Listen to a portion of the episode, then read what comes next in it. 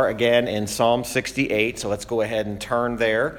And we're just going to look at verses 3 and 4 this morning. We touched on verse 3 uh, just by way of uh, the title, which is uh, Let the Righteous Be Glad. So this is really the second part of that thought we began last week about let the righteous be glad. So let's read those two verses, verses 3 and 4. But let the righteous be glad, let them rejoice before God, yea, let them exceedingly rejoice.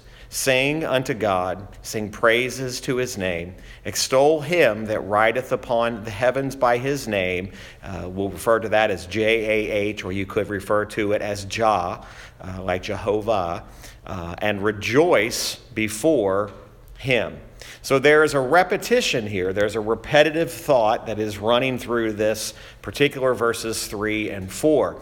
We see the repetition of the word uh, of let, uh, we see a repetition of the word rejoice, we see a repetition of the word sing and we see a repetition of rejoicing. So, all of these words, these, these words that we see being repeated, are indications to us that there's a great emphasis being placed on these particular thoughts that are going through this. Now, we looked last week and thought about uh, why the people of God, uh, why we should praise God.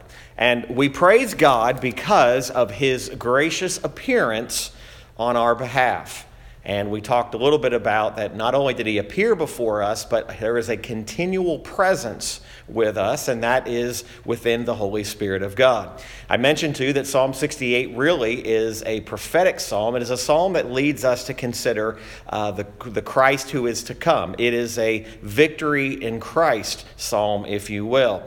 And so we ought to praise God uh, for what he has already done. And remember, uh, David was praying that God would appear in his glory and that his power would be displayed. Now, specifically, verses 1 and 2, it was power being displayed towards the enemies.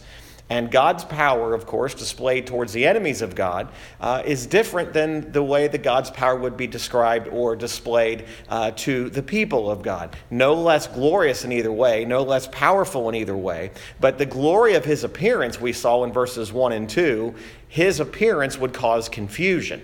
In other words, instead of responding in praise, they would respond in confusion. So when God's power and glory is displayed to the enemies of God, it's going to lead to a sense of confusion. And of course, David was uh, referencing back to a prayer that Moses had made in Numbers chapter number 10. But as we think about this second part of this thought about let the righteous be glad, in verses 3 and 4, kind of a summary statement, we see that David praises God for his glorious appearance and calls upon all men, or all the people of God rather, to praise him, to sing unto his name, and to exalt him.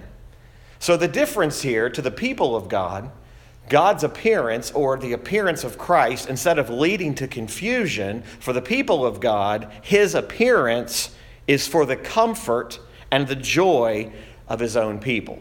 When we think about his appearance and we think about Christ appearing and we think about God who's continually dwelling with us, we're dealing with something that does not bring confusion. We think about the glory of God and we think about the comfort and the joy that it brings.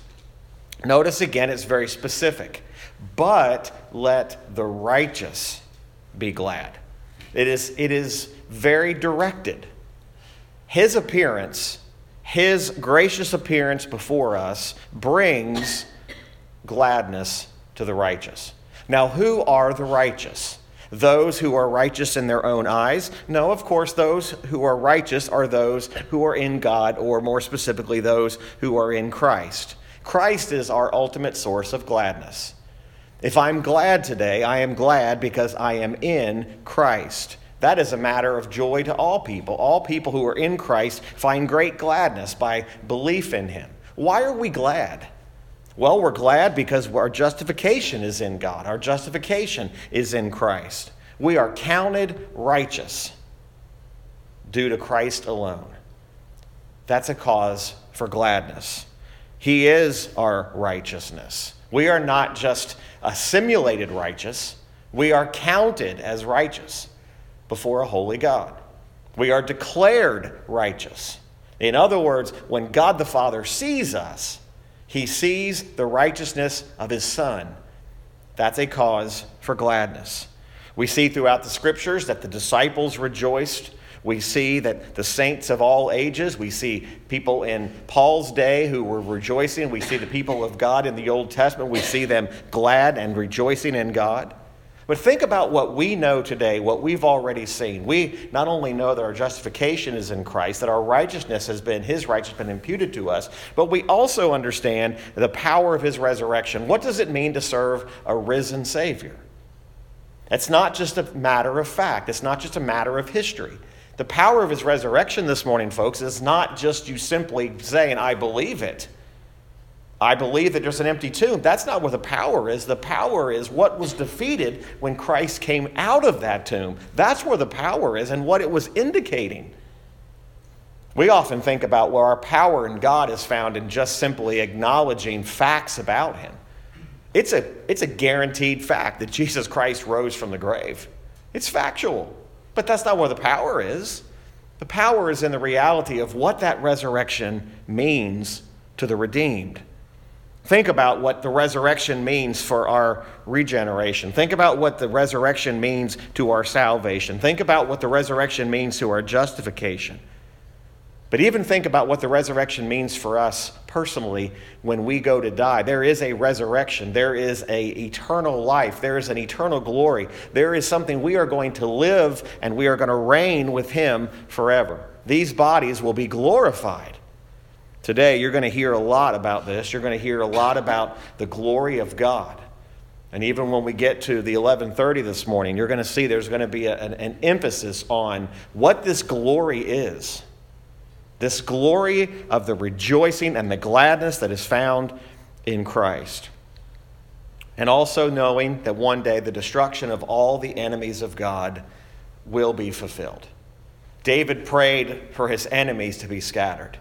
Now, today, we don't fully understand prayers like this, we don't fully comprehend them.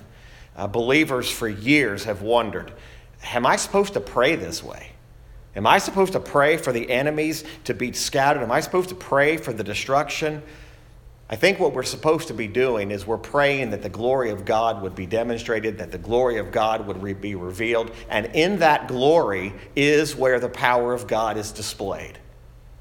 We often think today that we can get a complete handle on who God is. The reality is, is if we truly knew who God was, if we truly knew what it is to be righteous, there would never be a moment in our life when we were not filled with gladness. But we don't fully comprehend what it means to be called righteous. Gladness in our modern day, and for all of ages, has always been gladness is often based upon our circumstances. I'm glad because things are going well. I'm glad because uh, my, my life is in order.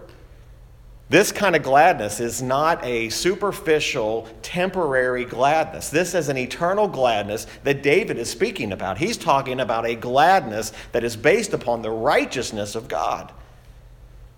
That's what makes the righteous and what they who they praise and why they praise different. The reality is is the righteous can be glad even though they're in times of sorrow. It's hard to be glad when something sorrowful happens. In our humanity, that doesn't happen. Sorrow cannot be turned into gladness in just mere humanity. The only way we can find gladness and sorrow is in the righteousness that we are and who we are in Christ. That's the only way it can be accomplished. You cannot find gladness in human sorrow. But we sorrow not as those who have no hope. We sorrow as those who have a hope. What is that hope? We rejoice in God for his simple presence in our life. His simple presence. How much do we take that for granted? His simple presence, the fact that he is with you today, is an amazing truth because he didn't have to be. Let the righteous be glad, let them rejoice. God is the joy of his people. Whenever we realize and acknowledge that we are in the presence of God, we ought to rejoice. We ought to be glad. He goes one step further. He says, Let them rejoice before God, yea, let them exceedingly rejoice. That word exceedingly means to extend beyond the actual boundaries or the borders. It literally means that it ought to be overflowing rejoicing. Why? Because of the righteousness that's in us. God is the joy of his people. We rejoice with gladness. Those who have rejoiced in God have reason to rejoice with exceeding, overflowing, superabundant joy, and we ought to wish that joy upon all the saints. Our prayer ought to be that all the people of God would understand what it is to have exceeding joy and rejoicing in God. Notice it says specifically where this rejoicing takes place or before whom. Let them rejoice before God. That literally refers to the presence of God. How do you rejoice before a God that you cannot see with your eyes? You rejoice with that God by enjoying the communion that you have with Him. There is a communion that the saints have with God that is not seen by the naked eye. I cannot look at you today and see your communion with God. I cannot see if you're in fellowship with Him. Now, you could give an outward demonstration, you could show some form of happiness or gladness, but I can't see your communion with God. Think about what it is to commune with God. It means to literally be in the presence of this God, this creator God, this redeeming God. It is to have an interest in Him. We often think rejoicing is just when we, when we open our mouths and we praise God and others hear it and it's audible and we see it. But think about the rejoicing before God in the heart. Think about the quiet rejoicing that we rejoice every day because of our communion with God, because we are present with Him. We have a view of Him not with our eyes, but we have a view of him with who he is and because of the Holy Spirit's presence in us. Now, one day, this will become reality. Now, I want you to stop for a minute and think about that. Let us rejoice before God. Do you realize one day faith will become sight? And that actually, one day, all the saints of God will literally be praising and rejoicing before God physically. In other words, you're going to see him with glorified eyes. You're going to see him with eyes that are pure. You're going to see him as he is. Right now, we just have a glimpse. We just have just a very small perspective of what it's going to be to rejoice before God. One day we will appear before him. One day we'll stand before him still clothed with his righteousness. The righteousness in which clothes you today is the same righteousness you're going to be clothed with for all of eternity. What allows you to stand before God, spiritually speaking, is the same righteousness you're going to stand before God in, even in eternity. Let them rejoice. Again, very specific. Who is the them? The righteous. It is the righteous who rejoice. Yea, let them exceedingly rejoice. Why? We have a reason to rejoice. We can simply, even if our sorrow and even if our lives are not what we want them to be, what reasons do we have to exceedingly rejoice in God? Rejoice in His person, rejoice in who Christ is, rejoice in grace. Rejoice in righteousness, rejoice in his salvation. All of those expressions about rejoicing, all of those things ascribe greatness to the glory of God. Think about how many times God has come to you in your greatest time of need. Think about how many times God has given you all that you needed. Think about his fullness. Think about how your joy has been unspeakable and as the verse says, and full of glory. Let's wrap this thought up. We're not even going to get into verse 4 this morning. Let the righteous be glad even in sorrow. Let the righteous rejoice before God by his continued favor and his presence. Let God be the joy of, your, of his people. Let us rejoice whenever we know we're before God. Well, when are we before God? We're always before God. When should we rejoice? At all times. What should our rejoicing look like? It should be exceedingly rejoicing. Above and beyond. Those who rejoice in God have reason to rejoice. Christ has opened our eyes to the truth. We have been given his righteousness, and today we have the ability to be glad and to stand before God. Next week, we'll look specifically at the words singing praises to his name and singing unto God. Is there a difference? Yeah, there's a difference. There's a difference between rejoicing before God and singing unto God. And we'll deal with that thought next week. Okay?